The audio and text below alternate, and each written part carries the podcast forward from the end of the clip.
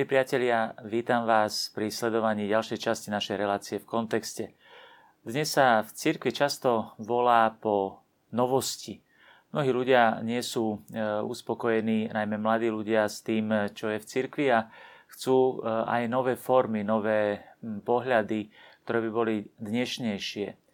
Samozrejme, na jednej strane Duch Svetý vnáša do cirkvi stále novosť, nový život a novú vitalitu, aj katolická církev na druhom vatikánskom koncile volala po udnešnení, teda po otvorenosti pre súčasný svet. Avšak e, niektoré novoty e, nie sú e, dobré a sú nebezpečné pre autentickú vieru, pretože deformujú evanelium Ježiša Krista, ktorý je ten istý včera, dnes i na veky. A jednou z takýchto novôt je aj doslova deformácia evanielia, ktorú by sme nazvali skôr než evaneliom ideológiou. Je známa ako evanielium alebo ako teológia prosperity. Je súčasťou akéhosi nového kresťanstva. Vzniklo v Spojených štátoch amerických a šíri sa po celom svete, najmä v krajinách eh, sveta ako Afrika, Latinská Amerika či Ázia, teda najmä v chudobných krajinách. Západný bohatý svet úctieva často úspech, prosperitu a blahobyt, a uctieva ich ako akúsi modlu. A práve teológia prosperity je takýmto prispôsobením sa e, tomuto modloslužobníctvu e, úspechu a prosperity. Je to teda falošné evanílium, je to rúhanie sa Duchu Svetému. Napriek tomu, že toto evanílium prosperity vzniká v prostredí protestantskej e, charizmatickej obnovy, avšak samotné protestantské církvy či už tie tradičné alebo aj charizmatické v Amerike sa o tejto deformácii Evanelia postupne stále viacej dištancujú a upozorňujú na jeho nesúlad s Evanieliom. Všimnime si eh, jedného z takýchto eh, kazateľov, ktorí odsudzujú teológiu prosperity, je ním baptistický kazateľ John Piper.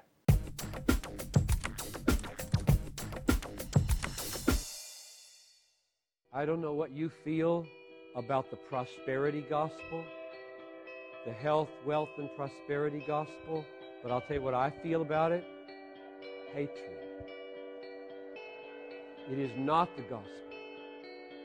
And it's being exported from this country to Africa and Asia, selling a bill of goods to the poorest of the poor. Believe this message your pigs won't die, your wife won't have miscarriages. You have rings on your fingers and coats on your back. That's coming out of America.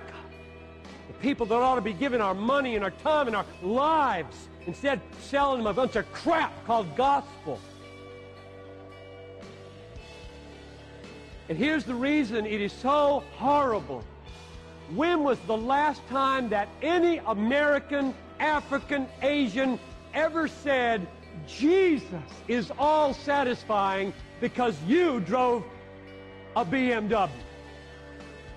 Never. They'll say, Jesus give you that? Yeah. Well, I'll take Jesus. That's idolatry. That's not the gospel. That's elevating gifts above giver. I'll tell you what makes Jesus look beautiful is when you smash your car and your little girl goes flying through the windshield and lands like dead on the street. And you say, through the deepest possible pain, God is enough. God is enough. He is good. He will take care of us. He will satisfy us. He will get us through this. He is our treasure. Whom have I in heaven but you? And on earth there's nothing that I desire besides you. My flesh and my heart, my little girl may fail, but you are the strength of my heart and my portion forever. That makes God look glorious. As God, not as giver of cars or safety or health. Oh, how I pray that America would be purged of the health, wealth, and prosperity gospel, and that the Christian church would be marked by suffering for Christ's God is most glorified in you when you are most satisfied in Him in the midst of loss, not prosperity.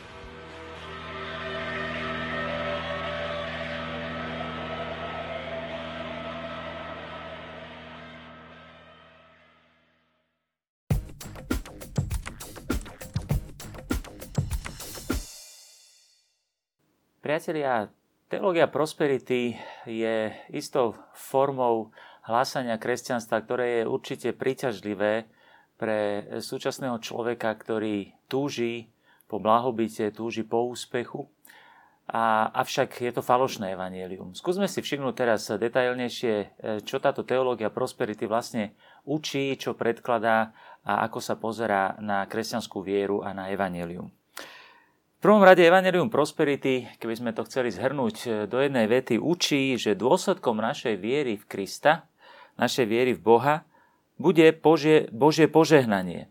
Čo by samozrejme e, zodpovedalo Evangelium, Evangeliu, pretože, ako čítame často v listoch svätého Pavla, Boh nás zahrnul všetkým nebeským požehnaním, avšak e, čítajú e, túto a toto evanelium čisto materialisticky. Čiže toto požehnanie vnímajú v prvom rade ako úspech, e, bohatstvo, e, dobrú prácu, blahobyt, zdravie a podobne. Napríklad e, jeden z týchto kazateľov, Joel Osteen, hovorí, Boh má veľký sen pre tvoj život. Boh je pozitívny. Nie je na ňom nič negatívneho. Boh ti chce zvýšiť financie tak, že ťa povýši, dá nové nápady a kreativitu. Podľa tejto teológie, priatelia, Boh je našim Otcom, ak v Neho veríme. Ak veríme v Ježiša Krista, sme Božími synmi a Boh sa podľa tejto teológie o svoje deti stará, teda má voči nám dlh, ktorý si môžeme od Neho žiadať. A práve modlitba, e, ktorou žiadame od Boha e, prosperitu, e, musí byť vypočutá, pretože Boh sa o svoje deti musí postarať. On svoje deti nenechá chudobné ani chore. Často sa odvoláva táto teológia prosperity aj na také evangelové state, kde pán Ježiš hovorí, že keď žiadame od Boha dobré veci, keď si žiadame chlieb a ryby nám dal hada alebo škorpióna a tak ďalej. Eh, boh má voči svojim deťom dlh a musí ho splatiť. Ak sme jeho deti, máme právo eh, si pýtať od neho požehnanie. Samozrejme, táto teológia prosperity veľmi, veľmi sekularizuje evanelium, pretože chápe Božie požehnanie e, čisto e, v tom e, sekulárnom zmysle, teda ako, ako materiálne dobrá.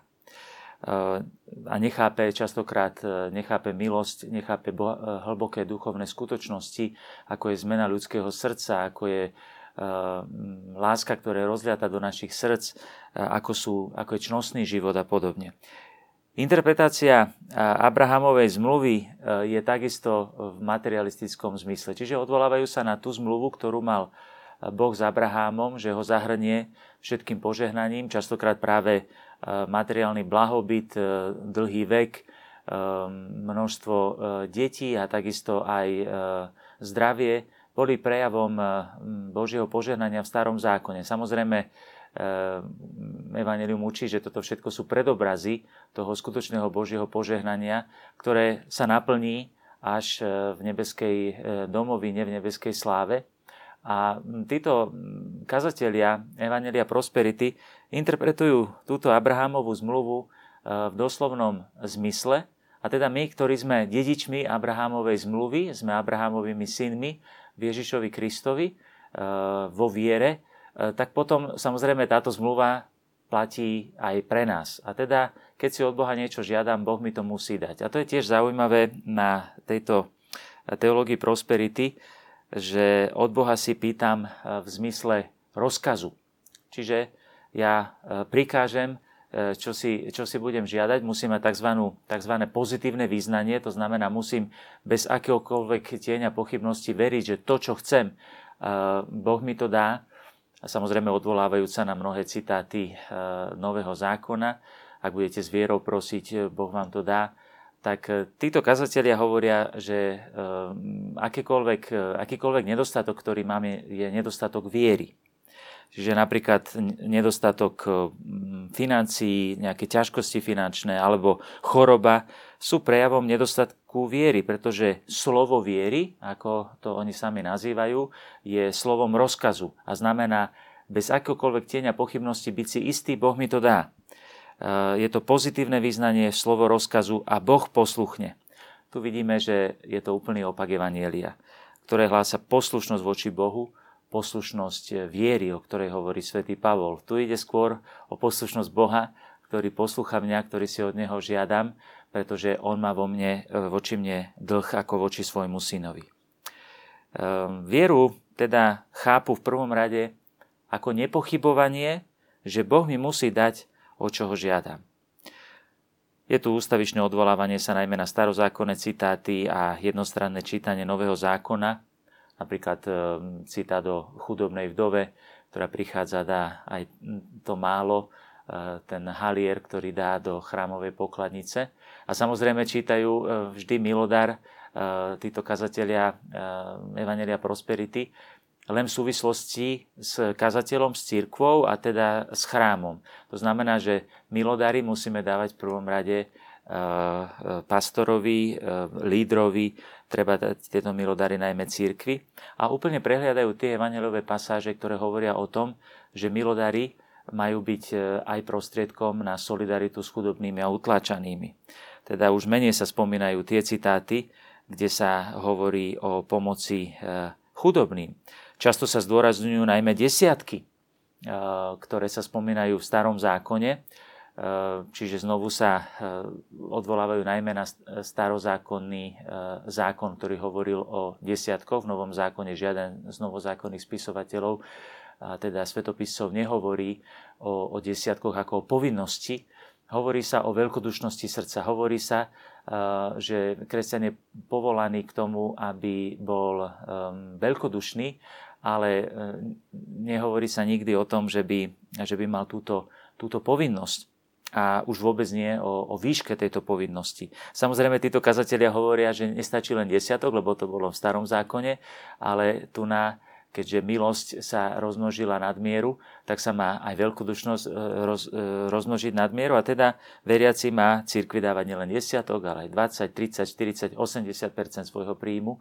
Ale čo je zaujímavé na tejto teológii prosperity, tak e, tu sa to čisto ekonomicky berie a čisto trhovo, že koľko Bohu dáš, tak On ti to rozmnoží stonásobne. Napríklad jeden z takýchto kazateľov hovorí, odvolávajúca na eh, jedného zo starozákonných prorokov, že treba dať tisíc dolárov.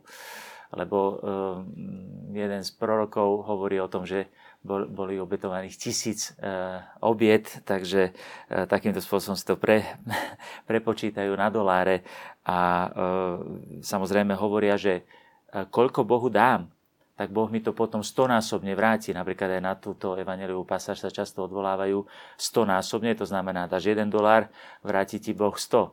Dáš mu 10 dolárov, vráti ti 1000. Dáš mu 1000 dolárov, vráti ti 100 tisíc. Čiže je to doslova uh, obchod s Bohom a veľmi sa zdôrazňuje najmä toto dať. Samozrejme, zdôrazňuje sa najmä to da- dať to tej konkrétnej cirkvi, dať to tomu konkrétnemu zboru a dať to tomu konkrétnemu lídrovi, ktorý túto prosperitu hlása. Ehm, keď si všimneme e, napríklad aj e, toto učenie o uzdravení, častokrát Evangelium Prosperity alebo Teológia Prosperity hovorí o tom, že Boh je ten, ktorý uzdravuje. A teda všetky uzdravenia sa beria, berú v prvom rade v materiálnom slova zmysle. A teda človek, ktorý verí v Ježiša Krista, nemôže byť chorý. A keď je chorý, tak to znamená, že má nedostatok viery, že dostatočne neuveril, alebo má nejaké hriechy, ktoré mu bránia, aby Boh sa mohol v ňom prejaviť. Čiže e, zdravie je, je nevyhnutným dôsledkom mojej autentickej viery e, v Ježiša Krista. Potom e, tým pádom aj k chorobe sa takýto kazateľ alebo uzdravovateľ prosperity stavia tým istým spôsobom slova viery, teda rozkazu, prikazuje chorobe, pretože eh, choroba eh, musí odísť, keď Boh rozkáže a Boh musí rozkázať, pretože toto je Boží syn. Mnohí z týchto kazateľov napríklad svojim veriacim dávajú na výber, tak máš vieru alebo chodíš lekárovi. Lebo keď máš vieru, lekára nepotrebuješ, nepotrebuješ nemocnice, nepotrebuješ medicínu. Ak by sme sa chceli samozrejme pozrieť hĺbšie na mm, všetky aspekty tejto teológie solidarity nestačila by nám táto relácia, ale dovolím si upozorniť na konkrétny bod katechizmu katolíckej cirkvi, ktorý nám vysvetľuje, že táto teológia prosperity je v príkrom rozpore s Evangelium. V bode 1505 katechizmu katolíckej cirkvi čítame, že Kristus, dojatý toľkými utrpeniami, nielen dovoluje, aby sa ho chorí dotýkali, ale si osvojuje ich biedy. On vzal na seba naše slabosti a niesol naše choroby. Neuzdravil všetkých chorých, hovorí e, e, katechizmus, odvolávajúc sa samozrejme na Evangelium. Pán Ježiš nepriniesol e, uzdravenie všetkých ľudí, ktorí v Neho uveria. Jeho uzdravenia boli znameniami príchodu Božieho kráľovstva. To znamená, je to manifestácia toho, že Ježiš prišiel uzdraviť v prvom rade ľudské srdce, prišiel uzdraviť hriech. A tak pán Ježiš častokrát, keď robí telesné uzdravenia, tieto majú byť e, vonkajšou manifestáciou, vonkajším znamením jeho príchodu, príchodu, ktoré prichádza najmä do ľudského srdca, do ľudskej duše. Zoberme si napríklad príklad e, teda toho e, prípad uzdravenia človeka, ktorý je paralizovaný. Pán Ježiš ho najprv teda mu hovorí, odpúšťajú sa ti hriechy, pretože preto prišiel. Prišiel uzdraviť ľudské srdce. Prišiel ho otvoriť pre Božiu prítomnosť. A potom, aby ukázal, že má túto moc, ktorá bola spochybňovaná, od, kto si môže dovoliť e, odpúšťať hriechy, Pán Ježiš povedal, aby ste videli, že sen človeka má moc, tak potom robí manifestáciu e, Ducha Svetého a, a svojej teda mesiarskej úlohy a robí vonkajšie uzdravenie. Ale v žiadnom prípade neuzdravuje všetkých zvestovali tieto uzdravenia, hovorí katechizmus, hĺbšie uzdravenie, víťazstvo nad hriechom a nad smrťou prostredníctvom jeho veľkej noci. Na kríži vzal Kristus na seba celú ťarchu zla a sňal hriech sveta, ktorého je choroba iba následkom. A svojim utrpením a smrťou na kríži dal Kristus utrpeniu nový zmysel. Utrpenie nás už môže urobiť podobnými jemu a spojiť nás s jeho vykupiteľským utrpením. Čiže Pán Ježiš nepriniesol od, úplné odstranenie chorôb a utrpenia. Ale priniesol, urobil z toho utrpenia e, prostriedok e, spásy. On sám vzal na seba utrpenie a naučil nás trpezlivo utrpenie znášať, aby sme mohli mať účasť na jeho vykúpení.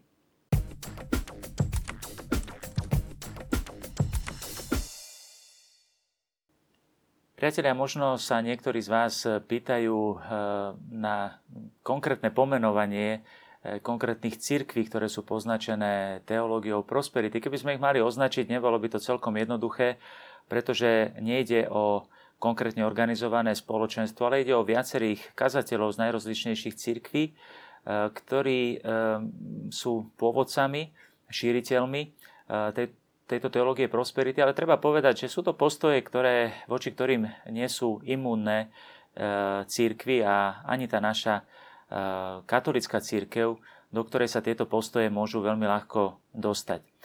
Ak by sme chceli pomenovať niektorých konkrétnych, tak za jedného z veľkých exponentov takéto teológie prosperity je považovaný e, Kenneth Copeland a jeho hnutie viery za, považuje sa teda za takého lídra tohto hnutia viery, um, ale aj mnohí ďalší, uh, ako je napríklad uh, Kenneth Hedgin, alebo uh, takisto je zaujímavé, že takými predchodcami tejto teológie prosperity uh, boli aj, bol aj jeden kazateľ v New Yorku, na ktorého kázne chodevali v detstve aj Trumpovci a teda aj súčasný prezident Donald Trump.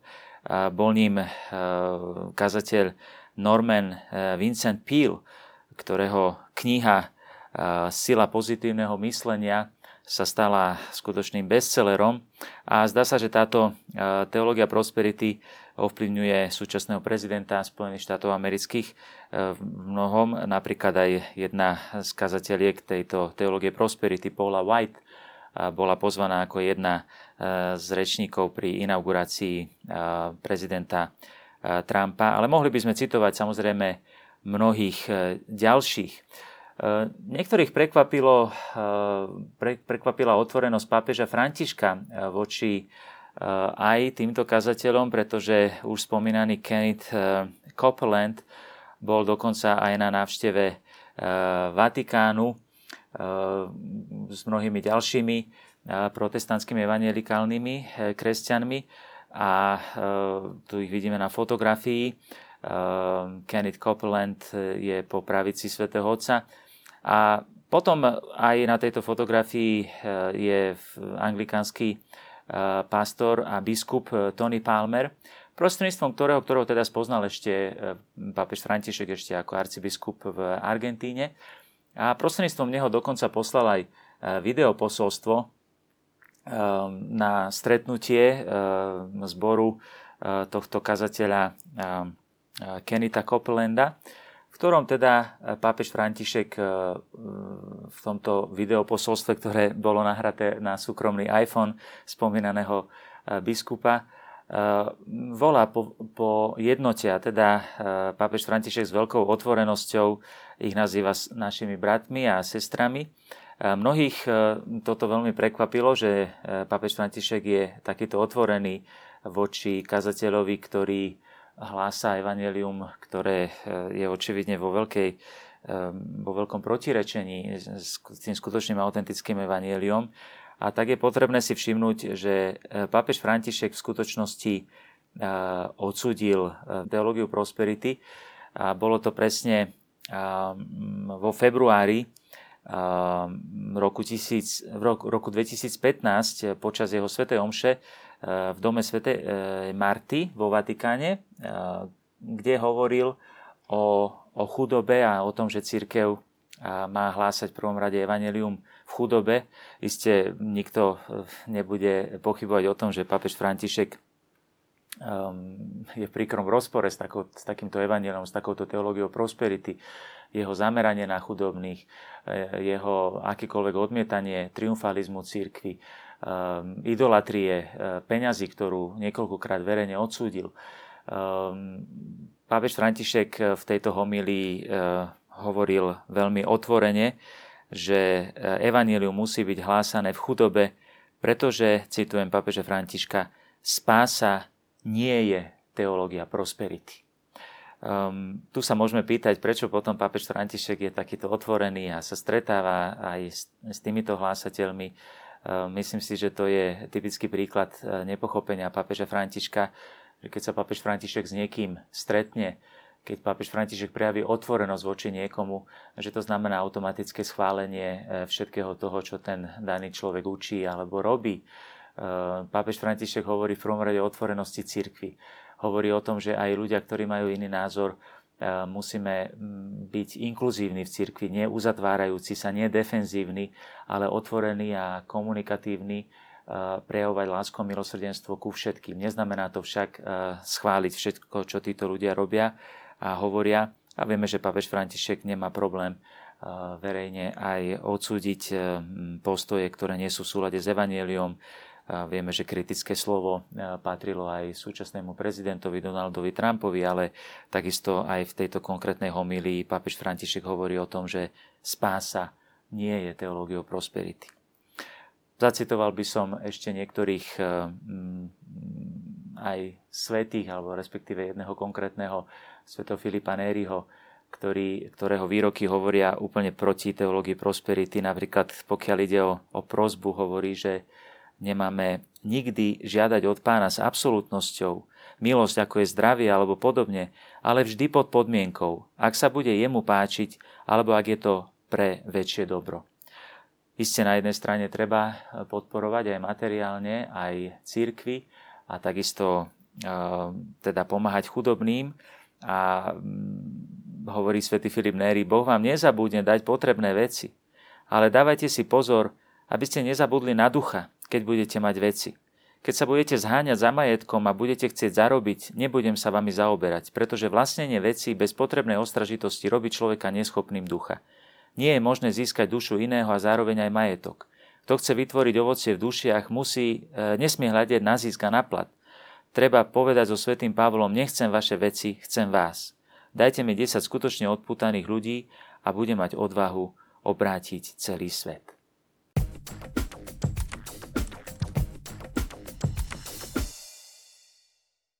Priatelia, teológia prosperity je akési nové kresťanstvo, ktoré v skutočnosti je falošným evanieliom.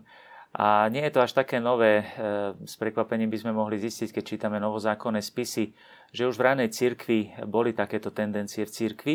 Napríklad e, v druhom liste Timoteovi čítame svätého Pavla, lebo bude čas, keď neznesú zdravého, zdravého učenia, ale podľa vlastných žiadostí budú si hromadiť učiteľov, lebo ich budú e, svrbieť uši a odvrátia uši od pravdy a obrátia sa k bajkám. A v prvom liste Timotejovi svätý Pavol upozorňuje práve aj na takéto tendencie, ako sme spomínali. Tí, ktorí chcú byť bohatí, upadajú do pokušenia a osídla a do mnohých žiadostí nezmyselných a škodlivých, ktoré pohrožujú ľudí do záhuby a do zatratenia lebo koreňom všetkého zlého je láska k peniazom. Počom niektorí zatúžili a tak zablúdili od viery a naplnili eh, sami seba mnohými eh, bolestiami. Musíme si dávať veľký pozor, eh, že nie všetko, čo sa blížti, je zlato a nie všetko, čo berie do úst Ježiša Krista, je skutočné evanielium. A mm, samozrejme takéto prejavy teológie prosperity môžeme nájsť už v rozličných spoločenstvách aj na Slovensku. A tak buďme ostražití a snažme sa odhaliť takéto tendencie. Ako sa pekne vyjadril zakladateľ komunity svätého Egidia, že istý taxikár v Guatemale povedal v súvislosti s teológiou prosperity s typickým dôvtipom jeho ľudu, Církev si vybrala chudobných, ako nám to svedčí pápež František, ale chudobní sa obrátili k sektám. Teológia prosperity učí, že máme právo na bohatstvo. Teológia prosperity však zodpovedá nie evanieliu, ale konzumizmu e, globálneho trhu. Priatelia, dúfam, že aspoň trošku sme vniesli svetlo do hĺbšieho kontextu tejto teológie prosperity a očakávame aj naďalej vaše e, podnety, aby sme odpovedali na, vaše otázky a na to, čo vás trápi. Teším sa na stretnutie e, niekedy na budúce.